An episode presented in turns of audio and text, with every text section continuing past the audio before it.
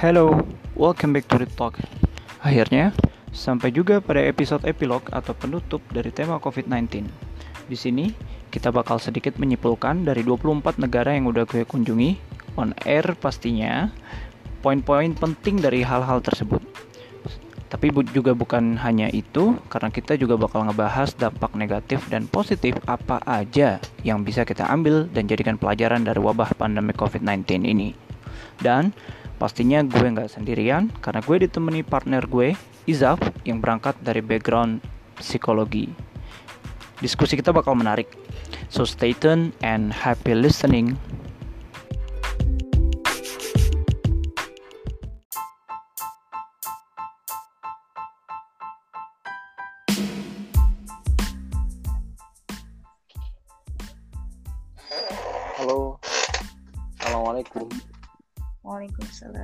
Warahmatullahi wabarakatuh.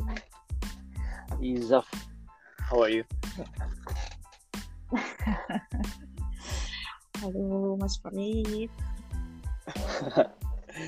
Welcome to my podcast uh, Izaf. Uh, teman-teman, sekarang di episode terakhir ini, the end of episode COVID-19 ini, gue bersama Izaf, di mana dia merupakan uh, lulusan dari dengan background studi psikologi. Kenapa di episode terakhir ini gue ngundang dia? Pertama, karena doi ini sudah mendengarkan sekian banyak podcast COVID-19 di Retalk di berbagai dunia. Iya, dan juga bukan cuma itu, tapi dia juga ngambil beberapa poin penting pastinya positif dan negatifnya yang nanti bakal kita diskusin nih di episode terakhir kali ini. Ya udah, sebelum kita ngobrol banyak, eh, Zaf boleh dong kenalin diri kamu ke para listeners. Oke, eh, Bismillahirrahmanirrahim. Assalamualaikum warahmatullahi wabarakatuh. Halo teman-teman pendengar setia podcast Sleep Talk di mana pun kalian berada. Eh, perkenalkan saya Izaf. Background pendidikan saya psikologi. Kegiatan saya saat ini mendalami ya bidang-bidang psikologi, namun belum mengambil master. Jadi jelas secara pendidikan saya masih kalah jauh dengan bapak pemilik podcast ini ya. Semoga Ya, ya. Bapak juga. Oke, Zaf, eh, bicara tentang COVID-19 dan juga bicara tentang manusia. Oke. Ini kan kita kan? apalagi kalau kita bicara psikologi, psikologi itu kan kita bicara tentang ilmu kejiwaan manusia. Ya kan? Ya. so dari beberapa podcast yang kamu dengarkan Hmm. COVID-19 ini berbagai dari berbagai negara, kira-kira apa aja sih eh, konklusi yang bisa kamu sampaikan para listeners? Oke. Em, kalau kita bicara soal apa sih yang bisa saya dapat dan mungkin ini bukan sekedar saya saja yang merasakan ini ya, tapi eh, kamu sadari atau tidak, Mas Farid sadari atau tidak, podcast kamu ini eh, banyak sekali membuka mata, membuka wawasan bagi kita ya yang di Indonesia ini eh, terkait dengan bagaimana sih perkembangan COVID di berbagai negara gitu ya. Dan eh, apalagi terutama kan podcastnya Talk ini juga udah membahas nggak satu atau dua negara aja, tapi banyak dan nggak hanya di Asia saja, tapi Hmm. juga di Timur Tengah gitu kan, dan sampai pada eh, benua Amerika gitu. So eh, kalau kita eh, lihat, kalau saya lihat, memang banyak sekali eh, hal-hal yang bisa kita ambil daripada podcast tersebut. Yang mana kalau saya jabarkan semuanya sepertinya dua hari dua malam nggak akan selesai gitu ya.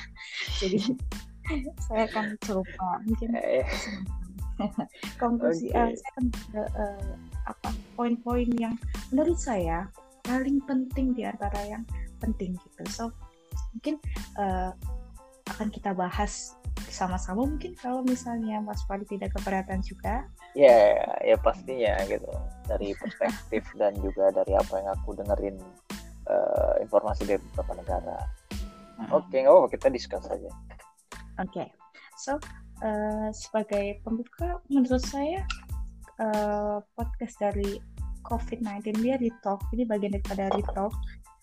Uh, saya melihat bahwa COVID-19 ini menjadi salah satu masalah terbesar yang dihadapi oleh banyak negara-negara di dunia gitu ya uh, masalah krisis gitu ya dan kemudian uh, COVID ini kan semacam aksi gitu ya Jadi ada aksi ada reaksi ada COVID maka ada kebijakan-kebijakan yang kemudian muncul sebagai akibat daripada uh, COVID ini. Jadi karena COVID muncul, untuk mengatasinya gimana? Maka muncullah kebijakan-kebijakan yang dibuat oleh para uh, pemerintah atau para, kepala negara gitu ya untuk hmm. membantu mengatasi uh, persebaran COVID-nya agar tidak uh, semakin menyebar gitu kan. Nah, kemudian kalau misalnya uh, ada kebijakan gitu ya, pasti pastilah kalau misalnya ada masalah kita cari solusi.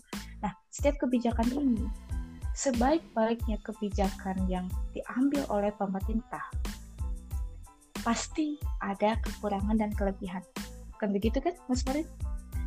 Iya, pastinya karena uh, kalau kita bicara tentang kebijakan yang diambil, tentu hmm. pertimbangannya ada banyak hal dan itu akan menyesuaikan dari bagaimana kacamata presiden atau Betul. kepala negara masing-masing negara.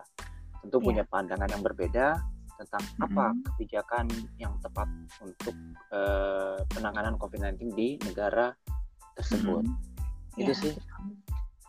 Betul, betul, betul sekali seperti itu. oh, mau nggak lanjut? Ya, uh, kemudian juga kan banyak banyak uh, kebijakan-kebijakan itu intinya dari sekian banyak kebijakan yang uh, dibuat oleh pemerintah sebagai warga negara yang baik, tentunya kita perlu percaya bahwa kebijakan yang diambil oleh pemerintah itu adalah kebijakan yang paling baik, gitu kan ya? Jadi kebijakan yang sudah melewati tahapan-tahapan uh, pertimbangan yang panjang, pertimbangan yang sangat matang gitu, demi kebaikan warga negaranya. Nah, hmm. walaupun ibaratnya ada kekurangan dan kelebihan, uh, ini bagi saya menurut saya ya, itu tidak menjadikan kita yang uh, merasa kurang sepi sama kebijakannya itu berhak untuk tidak apa tidak patuh gitu ya. Boleh aja nih nggak ngikutin kebijakan kita. So, walaupun kita nggak stuck kita tetap sebagai warga negara yang baik kita tetap patuh untuk uh, mengikuti kebijakan tersebut. Nah baru kemudian kita uh, boleh kita sambil beri masukan Pak gimana kalau kayak gini mungkin melalui yang yang terdekat dulu misalnya RT RW misalnya gitu ya terus Betul. kemudian kalau memang bisa uh, aksesnya ke pemerintah itu silahkan gitu.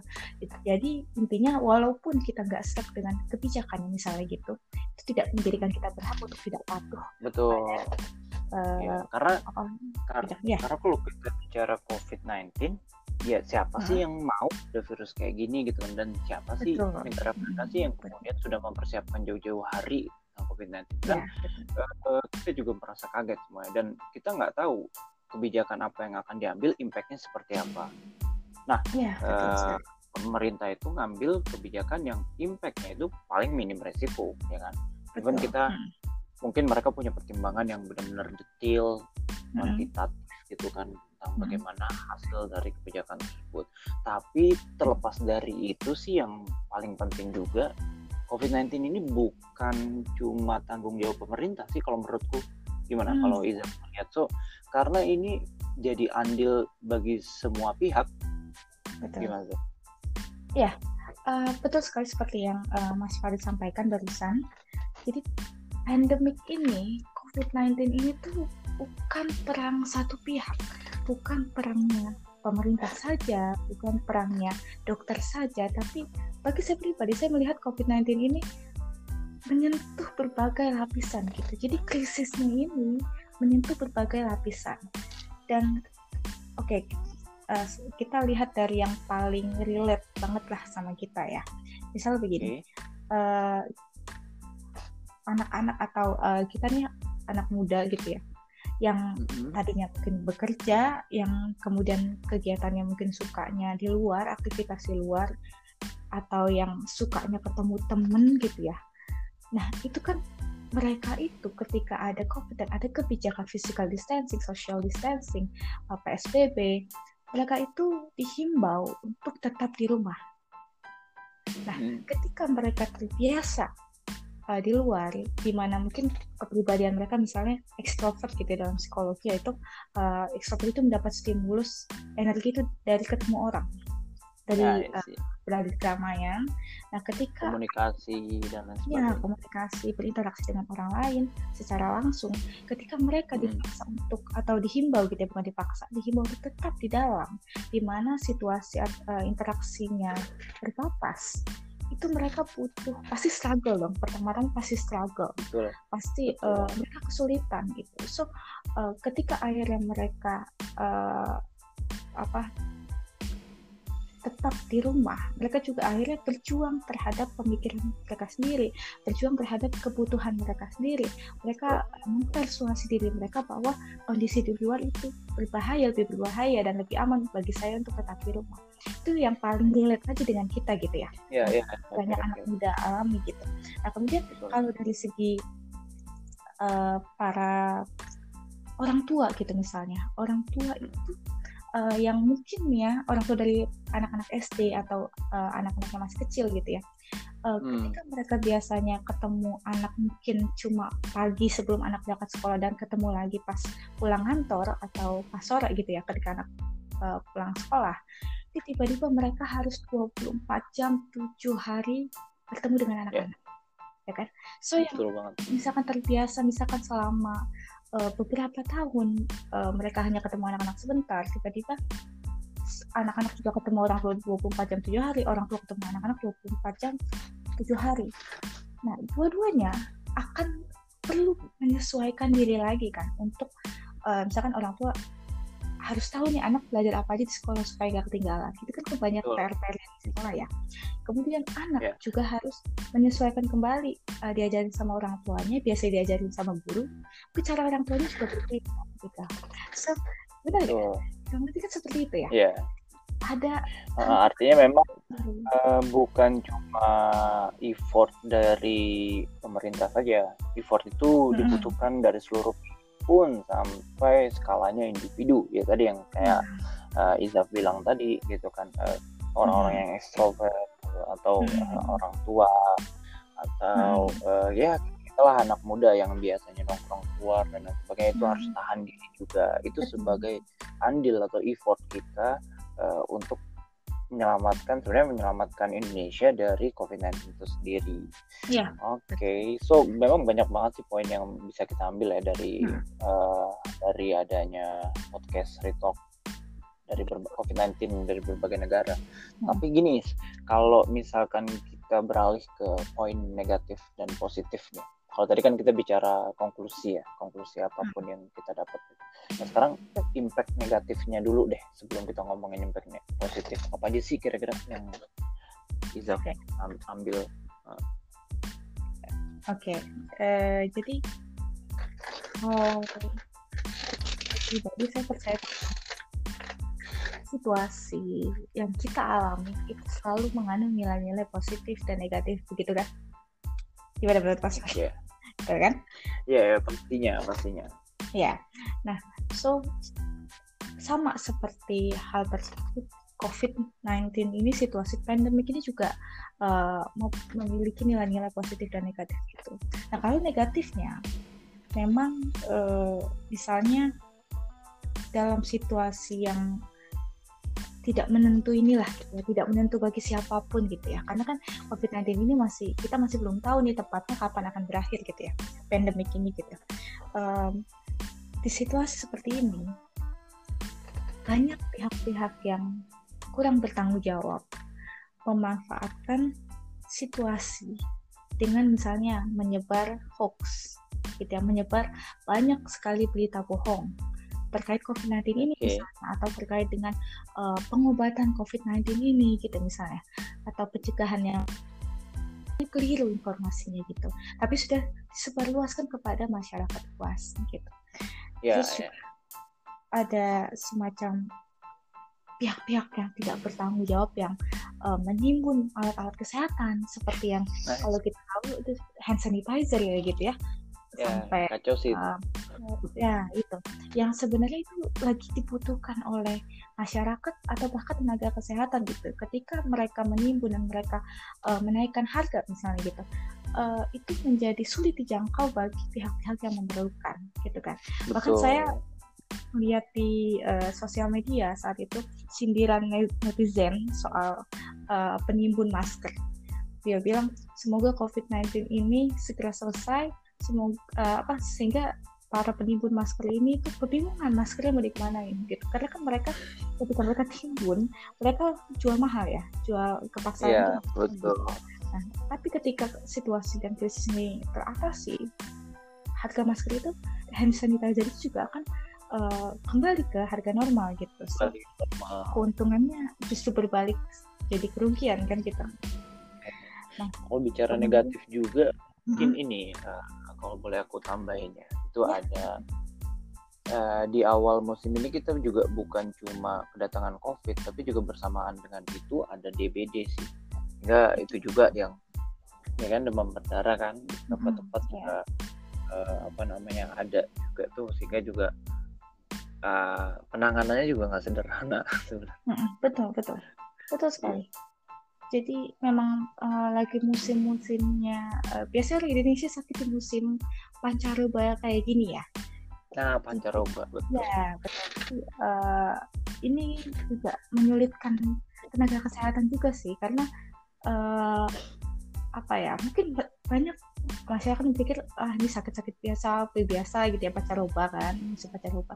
So untuk membedakannya mereka masih bingung sehingga kadang-kadang ketika dibawa ke rumah sakit itu kondisi sebenarnya ternyata mereka positif misalkan gitu ya, atau ternyata mereka hmm.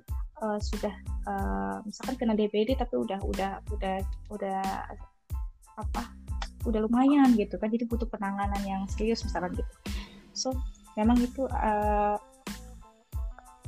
salah satu neg hal negatif yang yang memang muncul daripada pandemi ini ya kan?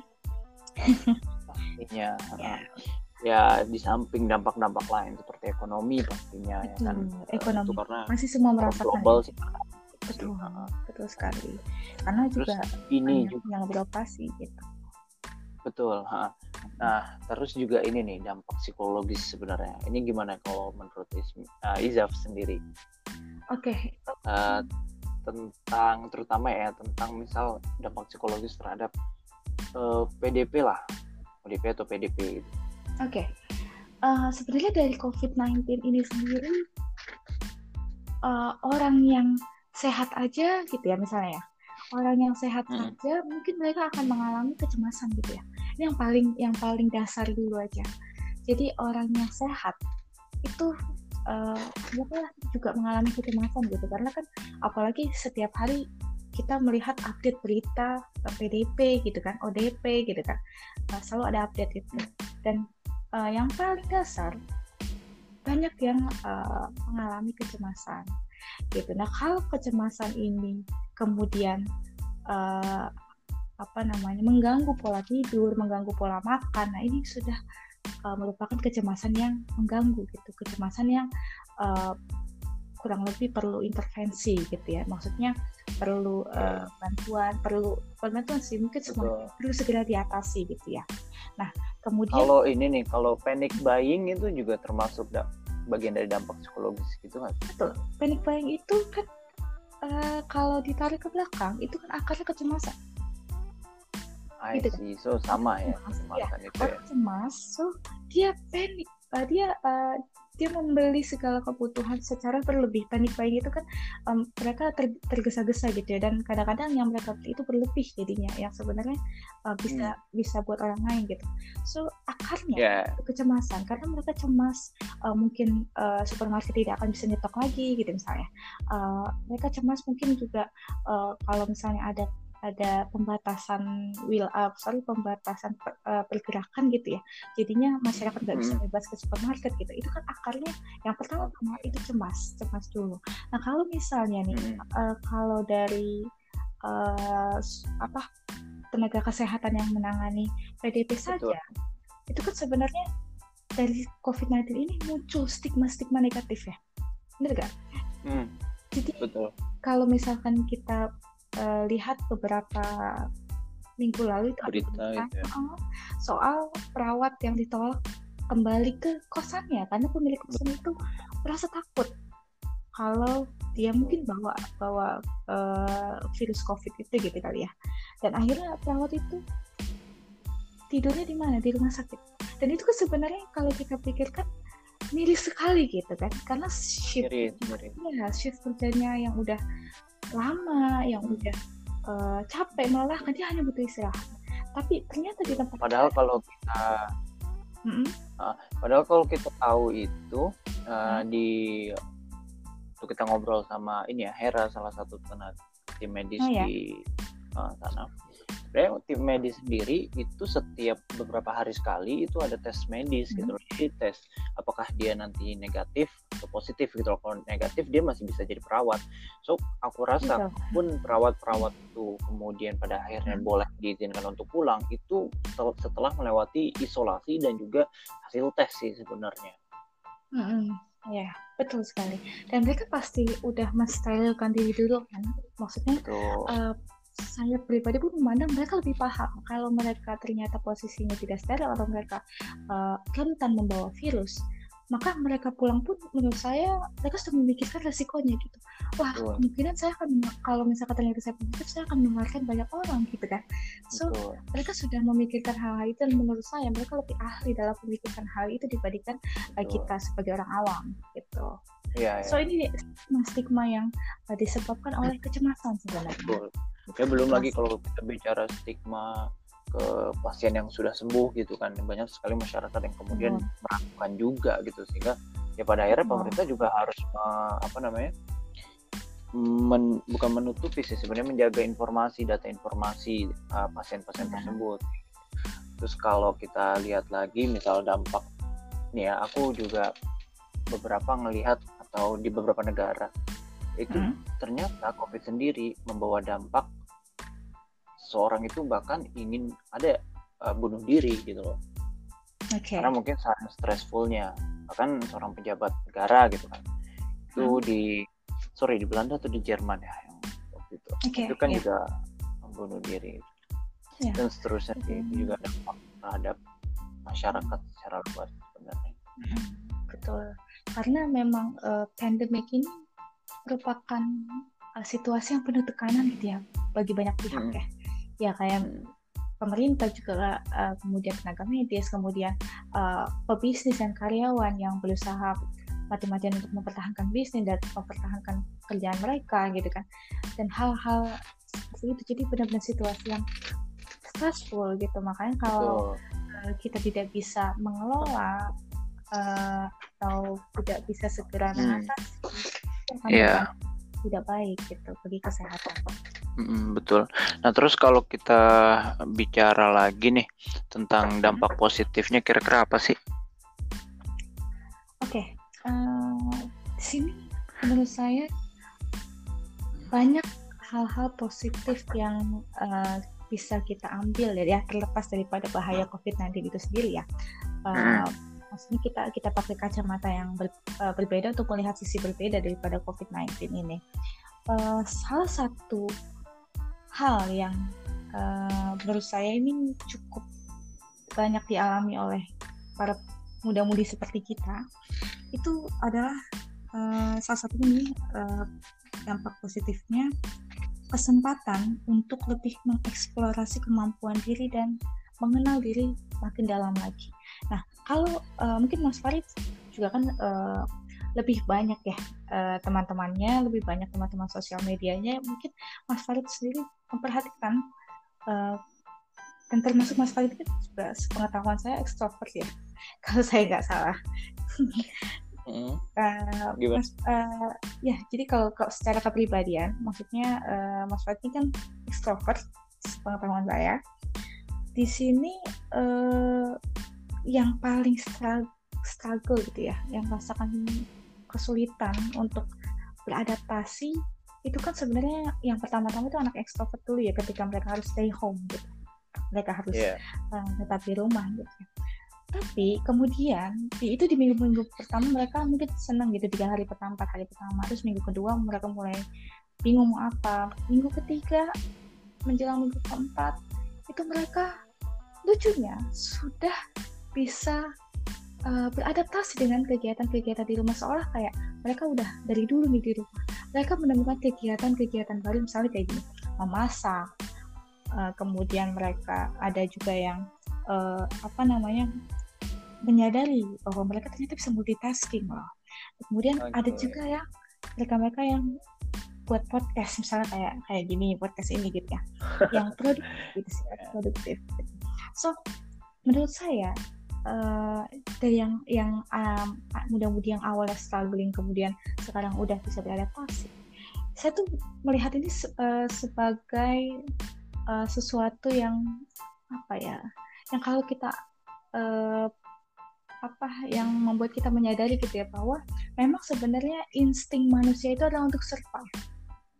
Insting manusia okay. itu adalah untuk survive di mana pun dia ditempatkan dan di situasi apa pun dia ditempatkan.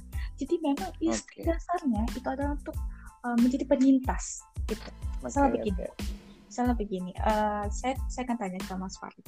Misalnya Mas Farid sedang ada di uh, pesawat terbang kemudian dari pesawat terbang yang mungkin terbangnya rendah gitu ya tiba-tiba Mas Farid didorong uh, dan apa uh, jadi terbangnya itu bawahnya lautan Mas Farid didorong dan kemudian tenggelam di laut apa yang pertama okay. kali Mas Farid lakukan ketika Mas Farid uh, langsung apa namanya menyadari bahwa itu air gitu. apa insting pertama ya, pasti pasti berenang ke atas berusaha secepat mungkin menemukan udara untuk bisa menghirup oksigen. Bernafas. Bernafas. berarti otomatis dari ketika didorong itu kemudian menyadari air, insting pertama adalah untuk naik ke atas, ya kan? Survive, explore. Survive. So, ya terlepas daripada uh, mungkin ada yang mengatakan bahwa hidup saya buruk dan lain-lain, mungkin uh, pilihan bahkan untuk suicide gitu ya. Tapi kan suicide itu kan pilihan. Tapi insting dasar adalah untuk selamat dari situasi dan kondisi apa pun dia ditempatkan. Itu sifat dasar manusia. So, ketika kita lihat uh, mereka yang awalnya kesusahan, mereka yang awalnya nggak tahu nih mau ngapain selama di ini gitu, apalagi yang belum tentu sampai kapan gitu ya. Dan kemudian di minggu-minggu ketiga menjelang keempat mereka menemukan kegiatan dan mereka justru merasa merasa asyik gitu ya, merasa asyik terlibat di dalam kegiatan yang di rumah aja. Itu menurut saya adalah bagian daripada survive, bagian daripada menyintas gitu ya, yang memang aktualisasi diri juga nggak sih? Ya, bisa juga karena kan kalau misalnya kita di luar terus kita kadang-kadang tidak begitu menyadari ya tapi kalau ketika oh. kita di rumah kita lebih banyak waktu sama diri kita ya kan kita oh, jadi iya. lebih kenal dong pada akhirnya sama oh, iya. diri kita dan betul betul betul banget selain itu mungkin juga uh, lebih dekat dengan keluarga ya kan sehingga bisa mungkin momen-momen bahagia yang sebelumnya tertunda gitu di ketika misalnya hmm. lagi masa sibuknya gitu kan mau bareng aja hmm. makan bareng itu susah banget nyari waktunya gitu. Nggak harus keluar dulu. Jadi uh, sekarang gara-gara ini ya tadi selain orang-orang bisa mengeksplor dirinya kualitasasi diri juga bisa apa namanya ya bisa lebih dekat dengan keluarga. Yeah. Dan karena ya apa ya yang kulihat sih juga begitu sih karena itu salah satu opportunity nyatanya gitu Ya, betul. Yang paling terdekat gitu ya. Maksudnya uh, kayak ibaratnya betul seperti yang Mas Fad bilang tadi, kalau uh, apa lebih banyak di rumah, mungkin jadi kita lebih banyak ketemu keluarga gitu ya. Karena kan sebelumnya pasti punya kesibukan masing-masing dong dan sulit untuk berinteraksi. So, ini uh, pandemik ini uh, kebijakan untuk uh, lebih apa ya untuk tetap di rumah ini adalah momen untuk menjalin kembali hubungan yang memang mungkin uh, sudah lama apa ya sudah lama longgar gitu ya dengan anggota keluarga dengan okay. setiap anggota keluarga so ini momennya dan oh. mungkin suatu hari nanti nggak akan ada lagi nih momen kayak gini gitu so manfaatkan hmm. sebanyak gitu. ya betul sekali so sayang sekali kalau tidak dimanfaatkan gitu Nah, selain opportunity dua opportunity itu, ya kan, hmm. kalau eksplorasi hmm. diri, kemudian tadi juga lebih dekat dengan keluarga. Kira-kira poin hmm. apa lagi nih yang mungkin bisa jadi opportunity gitu bagi kita uh, dari dampak COVID-19 ini mungkin bisa singkat oke okay. hmm,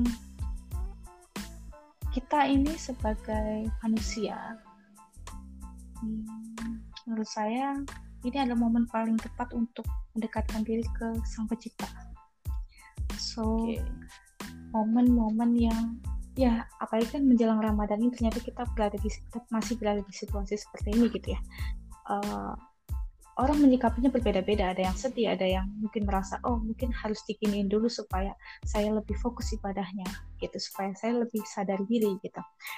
Jadi ini adalah momen paling tepat untuk mendekatkan diri kepada sang pencipta untuk kita memperbaiki dan meningkatkan ibadah kita untuk uh, apa namanya lebih kalau misalnya kita baca Al-Quran biasanya hanya baca Quran coba kita lebih pahami lagi isinya. Pokoknya hal-hal hmm. yang kira-kira bisa mendekatkan kita pada uh, sang pencipta itu lebih ditingkatkan gitu. Dan momen ini kalau kita sikapi dengan cara berbeda dengan kacamata berbeda ini adalah momen yang mungkin tidak pernah terjadi sebelumnya. Maksudnya dalam artian gini kalau kalau situasi normal mungkin kita kalau misal beribadah itu uh, selalu terhalang oleh pekerjaan lah, oleh inilah, oleh itulah.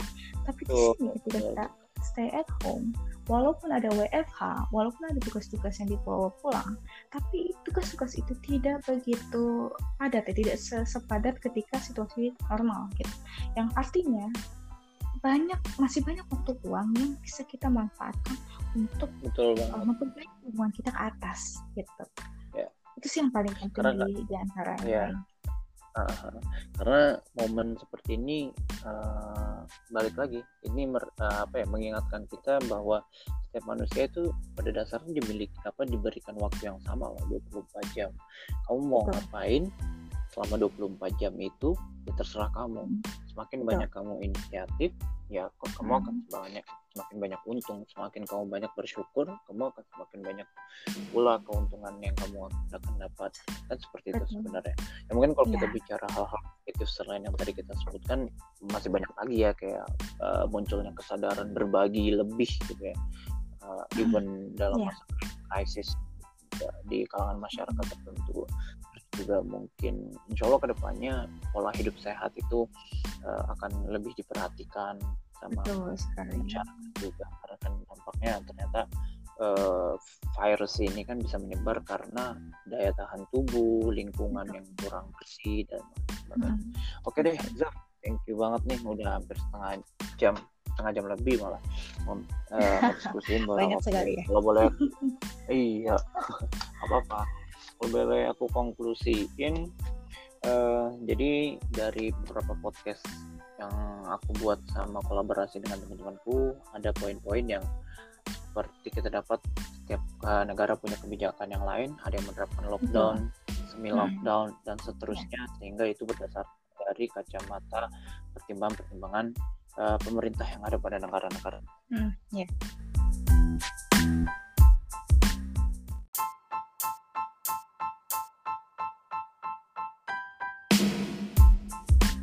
Samping itu pastinya setiap kebijakan memiliki plus minus negatif positifnya di mana alangkah baiknya memang kita harus tetap mengikuti anjuran pemerintah setempat untuk uh, penanganan COVID-19 ini. Sehingga uh, COVID-19 ini menjadi tanggung jawab seluruh pihak bukan hanya pemerintah saja ataupun masyarakat saja tapi seluruh elemen uh, manusia masyarakat yang ada di sebuah negara Adapun dampak negatifnya kalau kita lihat banyak penyalahgunaan uh, penjualan masker dan alat-alat medis lainnya, banyak yang juga menyebarkan hoax, berita-berita hoax. Kemudian juga uh, COVID-19 ini datang di awal musim pancaroba sehingga uh, bukan hanya COVID-19 yang menjadi virus tapi juga demam berdarah di beberapa tempat uh, pastinya juga dampak ekonomi menjadi dampak negatif salah satu dampak negatif uh, yang apa ya kalau kita bilang menjadi cobaan bagi kita semua. Selain itu dampak negatifnya juga ada stigma nih bagi para penderita COVID-19 sehingga banyak juga penderita COVID-19 ataupun uh, tenaga-tenaga medis yang pada akhirnya sudah sembuh atau uh, ingin pulang justru malah dibully. Sehingga uh, lebih kepada dampak psikologis yaitu kecemasan dan lain sebagainya. Pun dampak positifnya kita bisa menggunakan kesempatan work from home ini untuk mengeksplorasi kemampuan diri kita dan juga lebih mengenal diri kita lebih secara mendalam baik untuk teman-teman yang ekstrovert khususnya gitu kan maupun uh, teman-teman yang introvert juga. Ini pun tidak masalah gitu. Terus juga bisa jadi momentum untuk lebih mendekatkan diri kepada keluarga juga menciptakan momen-momen bahagia yang sederhana. Karena uh, kumpulnya keluarga besar yang ada di rumah.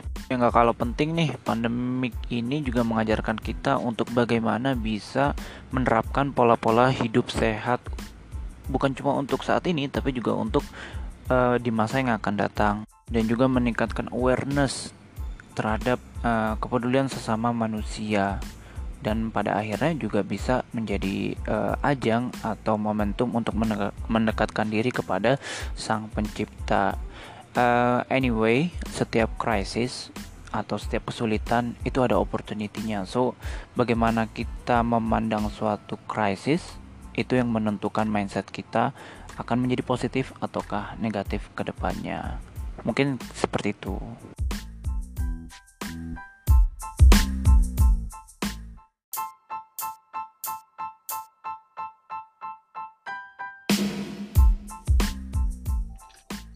Iya, kira-kira gitu sih poin-poinnya. Betul nggak? Apa ada yang kurang kira-kira? Betul sekali, udah, lengkap semua sih. Oke deh, Zaf sebagai penutup nih, mungkin ada yang mau disampaikan ke para listeners, monggo. Oke, okay. uh, eh, terima kasih.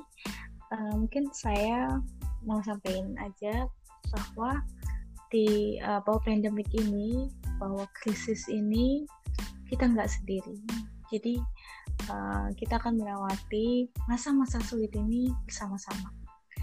Jadi kalau uh, seandainya ada yang uh, mungkin kita kalau misalnya apa di situasi-situasi sulit ini kita sering merasa sendiri gitu ya merasa hmm. ya muncul perasaan-perasaan cemas gitu kan yang perlu kita ingat bahwa kita nggak sendiri banyak yang sedang berjuang dan kita pun dengan tetap di rumah kita bahkan dilabeli sebagai pahlawan gitu kan.